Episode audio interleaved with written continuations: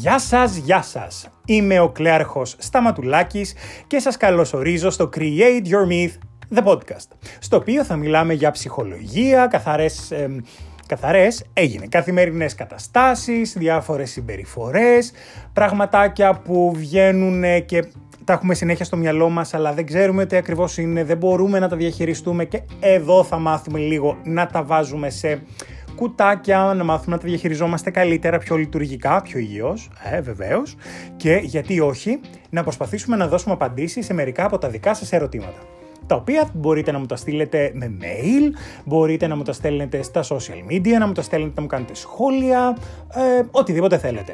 Αλλά αυτό θα γίνει σε δεύτερο χρόνο αφού γνωριστούμε, να με μάθετε, να με εμπιστευτείτε. Οπότε τώρα, επειδή ε, εγώ μιλάω, είναι μια ευκαιρία να σας πω μερικά πραγματάκια για μένα, να ξέρετε με ποιον έχετε να κάνετε. Πού ανήκει αυτή η φωνή βρε αδερφέ; Λοιπόν, όπως είπα είμαι ο Κλέρχος και είμαι ψυχολόγος εδώ στη Θεσσαλονίκη.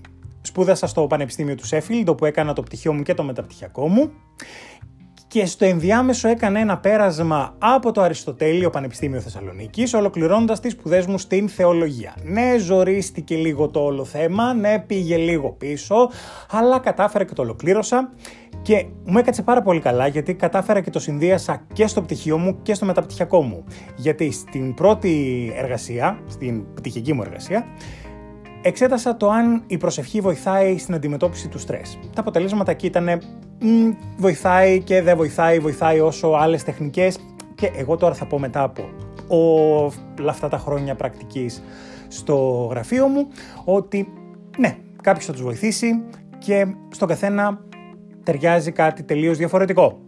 Ξεφεύγω από το θέμα. Ε, στο δεύτερο κομμάτι, στο μεταπτυχιακό, η θεολογική με βοήθησε διότι ήρθα και συνδύασα την σεξουαλικότητα με την θρησκευτικότητα και πώς αυτά τα δύο έρχονται σε σύγκρουση και πώς καταφέρνουμε να τα βάλουμε λίγο έτσι σε μία σειρά και σε μία τάξη. Αυτό. Τώρα, ενώ ξεκινούσα τις σπουδές μου στην ψυχολογία, έκανα και ένα δίπλωμα στο life coaching, ναι, το έχουμε και αυτό, ε, και μετά από εκεί πέρασε ο καιρός, ξεκίνησα και εγώ την πρακτική στο, σε διάφορα γραφεία της πόλης και μετά άνοιξα το δικό μου γραφείο το οποίο έχω εδώ και 7 χρόνια Παναγία μου, ναι.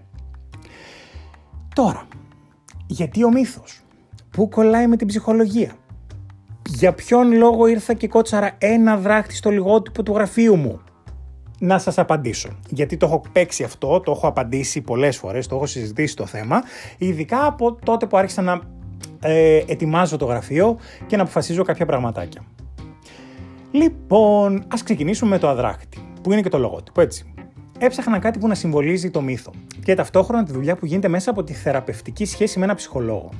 Κατέληξα λοιπόν στο αδράχτη και στο νήμα. Το αδράχτη είναι αυτό το μακρινάρι το οποίο βοηθάει το μαλλί να ξεμπλεχτεί και να μπορέσει να πάει αργότερα να αποκτήσει μια πιο καθαρή μορφή για να το πάρουμε και να το πλέξουμε όλο αυτό, να το φτιάξουμε κάτι. Όλο αυτό χωρίς να μπερδεύετε και χωρίς να μπλέκετε με τον εαυτό του. Μην κάνουμε κομπάκια, ε, δεν τα θέλουμε αυτά. Ε, αυτό γίνεται και με το άτομο μέσα στη θεραπεία. Εφόσον το άτομο το επιλέξει, έτσι. Και μπορεί να αναγνωρίσει κάποιες συμπεριφορές του, να κατανοήσει για ποιο λόγο συμπεριφέρεται με το συγκεκριμένο τρόπο και να μπορέσει να προχωρήσει σε πιο ξεκάθαρες καταστάσεις και τρόπο ζωής. Να τραβήξει το νήμα του, βρε αδερφέ, και να το κατευθύνει όπου το ίδιο το άτομο θεωρεί καλύτερα. Το έχουμε; Το έχουμε. Γιατί ο μύθος; Μια απλή απάντηση θα ήταν ότι το παραμύθι είναι πιο ανάλαφρο. Εν τω μεταξύ, κάθε φορά που λέω σε κάποιον που δίνω μια αφιέρωση στο βιβλίο μου, γιατί υπάρχει και βιβλίο, θα το συζητήσουμε και αυτό, γράφω να ζεις το δικό σου παραμύθι ή μιλάω για παραμύθι, ε, έρχομαι σε λίγο δύσκολη θέση. Γιατί έχουμε καταλήξει στην ενήλικη ζωή να θεωρούμε το παραμύθι ταυτόσιμο με το ψέμα. Έτσι, συνήθω το παραμύθια λες, το παραμυθάκι σου και όλα αυτά. Και έχουμε χάσει την ε, ερμηνεία που έχει στην παιδική μας ηλικία που ήταν έτσι λίγο πιο μαγική, πιο ονειρική version. Ε, εγώ αυτό θέλω ρε παιδιά. Αυτό το ονειρικό, αυτό το παραμυθιακό. Γιατί όταν σταματήσουμε να ψάχνουμε και να κοιτάμε τη μαγεία μέσα στη ζωή μας, χάνουμε και λίγο το νόημα. Ναι, εννοείται ότι η ζωή είναι πάρα πολύ δύσκολη, η ζωή είναι πάρα πολύ χάλια, συμβαίνουν πάρα πολύ άσχημα πράγματα, αλλά αυτό δεν σημαίνει ότι δεν συμβαίνουν και όμορφα πράγματα γύρω μας, έτσι. Αρκεί να μπορέσουμε να τα δούμε. Δεν τα βλέπουμε πάντα, δεν θα τα βλέπουμε κάθε φορά, όμως αυτά είναι εκεί.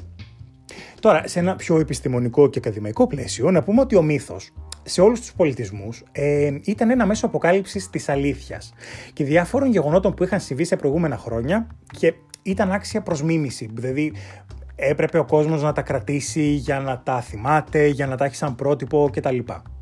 Από την άλλη, τα παραμύθια είχαν πιο ψυχαγωγικό και αποτρεπτικό χαρακτήρα για τα παιδιά. Μην βγεις εκεί, θα σε φάει ο κακός ο λύκος. Που στο original παραμύθι την έφαγε την κόκκινο σκουφίτσα. Τέλος. Αυτό μπορούμε να το συζητήσουμε σε άλλο επεισόδιο. Λοιπόν, έτσι ο μύθος είναι το αποτέλεσμα της ανθρώπινης εμπειρίας όταν αυτή συναντά την τέχνη και έχει την ίδια λειτουργία με το ένστικτο στα ζώα. Δηλαδή, κατευθύνει τον άνθρωπο σε στοχοποιημένες συμπεριφορές. Τότε ζούσαν με αυτά τα πρότυπα, έτσι, μέσω του μύθου. Λέγαμε την ιστορία, υπήρχε ο μύθος, υπήρχε ένα μεγάλο μυθικό πρόσωπο και εμείς έπρεπε στο σήμερα να αναπαράγουμε εντός εισαγωγικών αυτή τη συμπεριφορά. Κάθε μύθος όμως, για να ολοκληρωθεί, θέλει ένα μίτο. Έτσι, ένα. Ε, το νήμα να το πιάσει ο ήρωας και να βγει προς τη λύση. Να βρει λίγο τα πατήματά του. Να πιάσει το νόημα των καταστάσεων και άρα τη ζωή του. Και εδώ μας βοηθάει το αδράχτι. Τα σκόρπια στάχια, αν θυμάμαστε Ρουμπελστίλτσκιν που έπρεπε να πάρει τα στάχια και τα έκανε χρυσό, αυτό. Τα στάχια λοιπόν πρέπει να περάσουν μέσα από το αδράχτη, να γίνουν μια χρυσή κλωστή και να μπουν έτσι στο μοτίβο της ζωής μας, στο υφάδι της ζωής μας. Του κάθε ανθρώπου. Ωραία. Το νήμα λοιπόν είναι η ζωή που μας δόθηκε και εμείς που πρέπει να την κατευθύνουμε, να την πάμε κάπου. Γιατί το σημαντικό που πρέπει να θυμόμαστε είναι ότι εμείς γράφουμε το μύθο μας.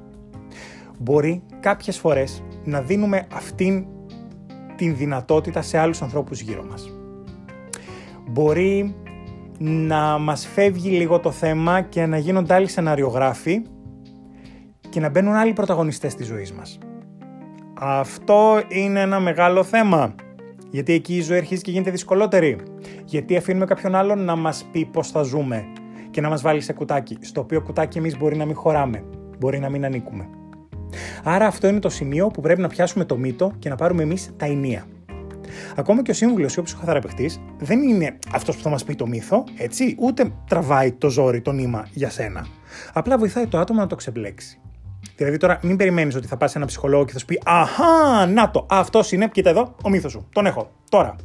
Τράβα να το ζήσεις, leave your myth in Greece και όλα θα πάνε καλά. Σε καμία περίπτωση. Γι' αυτό και στην αρχή έχουμε το create, γιατί τον δημιουργείς. Εσύ δημιουργείς το μύθος σου.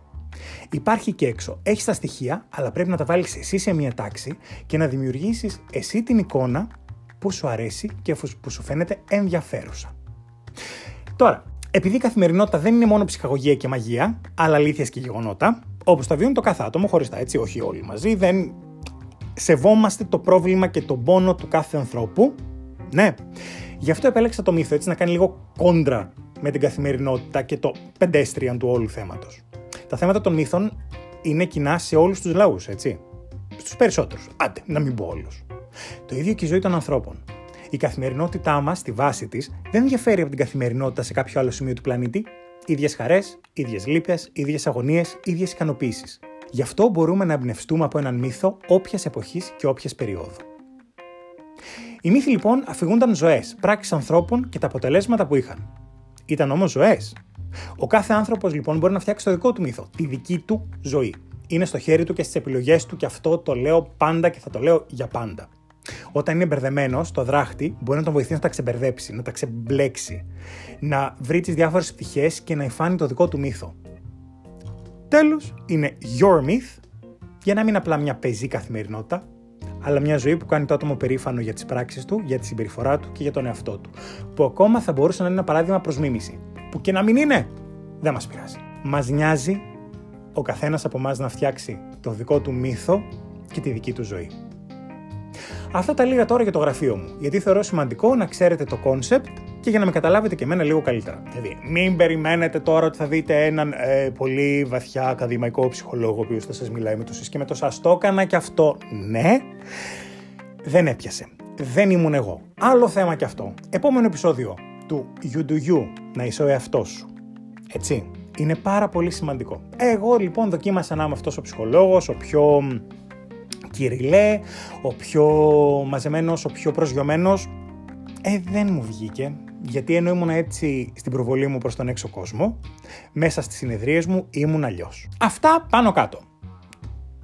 Τώρα, πάμε να δούμε λίγο πολύ τι παίζει στην ψυχοθεραπεία. Ότι γιατί είναι ωραίο πράγμα η ψυχοθεραπεία, ότι δεν είναι κανείς τρελός για να αναζητήσει έναν ψυχοθεραπευτή. Δυστυχώς είναι συζητήσεις που πρέπει να κάνουμε ακόμα παρόλο που είμαστε στο 2023. Έτσι. Γιατί κάποιοι άνθρωποι θεωρούν κακό να πας σε έναν ψυχολόγο, θεωρούν κακό να πας σε έναν ψυχίατρο, σε έναν ψυχοθεραπευτή για να μιλήσεις. Και εγώ εδώ θα πω ότι αν έχεις πρόβλημα στο δόντι σου, δεν πας στον δοντίατρο. Και πότε πας, τελευταία στιγμή, αφού γίνει το δόντι τούμπανο, κοίτα βασικά λάθος παράδειγμα. Γιατί ενίοτε εγώ τότε περιμένω να πάω, αλλά δεν θα έπρεπε. Έτσι, γιατί κυνηγάμε την πρόληψη. Κάπως έτσι και με την ψυχοθεραπεία. Ακόμα και να έχουμε απενοχοποιημένο το concept της ψυχοθεραπείας, ε, μπορεί να κάνουμε το λάθος και να πούμε ότι «ΟΚ, θα πάω, εντάξει, τώρα την παλεύω, όλα έχω τα θέματα μου λυμμένα, αν το χρειαστώ κάποια στιγμή θα πάω». Γιατί παιδιά να μας έρθει η μεγάλη κατραπακιά, γιατί να πέσει ο ουρανός στο κεφάλι μας ή να χάσουμε τη γη κάτω από τα πόδια μας για να πάμε να μιλήσουμε σε έναν άνθρωπο; Μήπως να το δούμε από πριν, γιατί πάντα υπάρχουν τραύματα. Κοιτάξτε, οι γονείς μας, όλους μας, μας έχουν σακατέψει με τον έναν ή τον άλλον τρόπο. Ναι, ναι, το αποδεχόμαστε. Δεν υπάρχει τέλειος γονιός, όπως δεν υπάρχει και το τέλειο παιδί. Ξεκάθαρα. Το θέμα είναι με ποιον τρόπο και σε τι βαθμό μας έχουν σακατέψει οι γονείς μας. Και όχι μόνο, έτσι από απλά από εκεί ξεκινάει, ρε παιδί μου. Οπότε, γιατί να μην πάμε να ψάξουμε λίγο αυτά τα θέματα, να τα ξεψαχνίσουμε, να δούμε τι κρατάει το νήμα της ζωής μας πίσω, να το ξεμπλέξουμε και να πάμε μπροστά γιατί να φτάσουμε στη μεγάλη ένταση, στη μεγάλη δυσκολία για να αναζητήσουμε βοήθεια από ένα ψυχολόγο; Ε, όχι. Μπορούμε να ψάξουμε, μπορούμε να βρούμε έναν θεραπευτή, να δούμε αν μας κάνει το κλικ, γιατί δεν μας κάνουν όλοι το κλικ και είναι πολύ σημαντικό να γίνει αυτό το κλικ μέσα στην ψυχοθεραπεία. Πρέπει να νιώθουμε άνετα, πρέπει να νιώθουμε ευχάριστα, πρέπει να ταιριάζουμε με τον άλλον. Εντάξει, δεν θα γίνει από την πρώτη φορά απαραίτητα, κάποιες φορές γίνεται αλλά θα δώσουμε μια, δυο, τρεις, τέσσερις ευκαιρίες, λέω εγώ, και αν δούμε ότι δεν, ε, θα πάμε κάπου αλλού. Και μην κολλάτε στο θέμα του ότι α, θα πρέπει να ξεκινήσω από την αρχή. Όχι, θα ξεκινήσει από την αρχή. Γιατί η άλλη επιλογή είναι να κάτσεις στα ίδια, να βαλτώσεις με τον ίδιο άνθρωπο που δεν σου βγάζει και ασφάλεια, δεν σου κάνει αυτό το κλικ και θα περιμένεις να λυθούν κάποια προβλήματα. Ε, δεν θα λυθούν ποτέ. Τώρα, αν αυτό εσένα σου θυμίζει και ένα κομμάτι της γενικότερης καθημερινότητάς σου, οκ, okay, μπορείς να το ψάξεις να το δεις. Σε γενικές γραμμές, αυτά θα έλεγα για σήμερα. Έτσι ένα introduction, ένα ίσως trailer τόσων θα έρθουν. Να με πιάσετε λίγο, να πιάσετε τον τόνο μου, να δούμε σας αρέσουν αυτά που λέω, δεν σας αρέσουν αυτά που λέω. Stay tuned λοιπόν για πιο hot and sexy θέματα που έλεγε και ένας αγαπημένος καθηγητής. και είμαστε εδώ να τα λέμε. Μπορείτε να με βρείτε στο email μου και στα social media και να κρατήσουμε μια πολύ ωραία επαφή και να μου πείτε ποια θεματάκια σας ενδιαφέρουν, τι άλλο θα θέλατε να συζητήσουμε. Ετοιμαστείτε γιατί έρχεται το concept καλό παιδί, θύμα ή μαλάκας. Stay tuned και να θυμάσαι, εσύ μπορείς να δημιουργήσεις το δικό σου μύθο.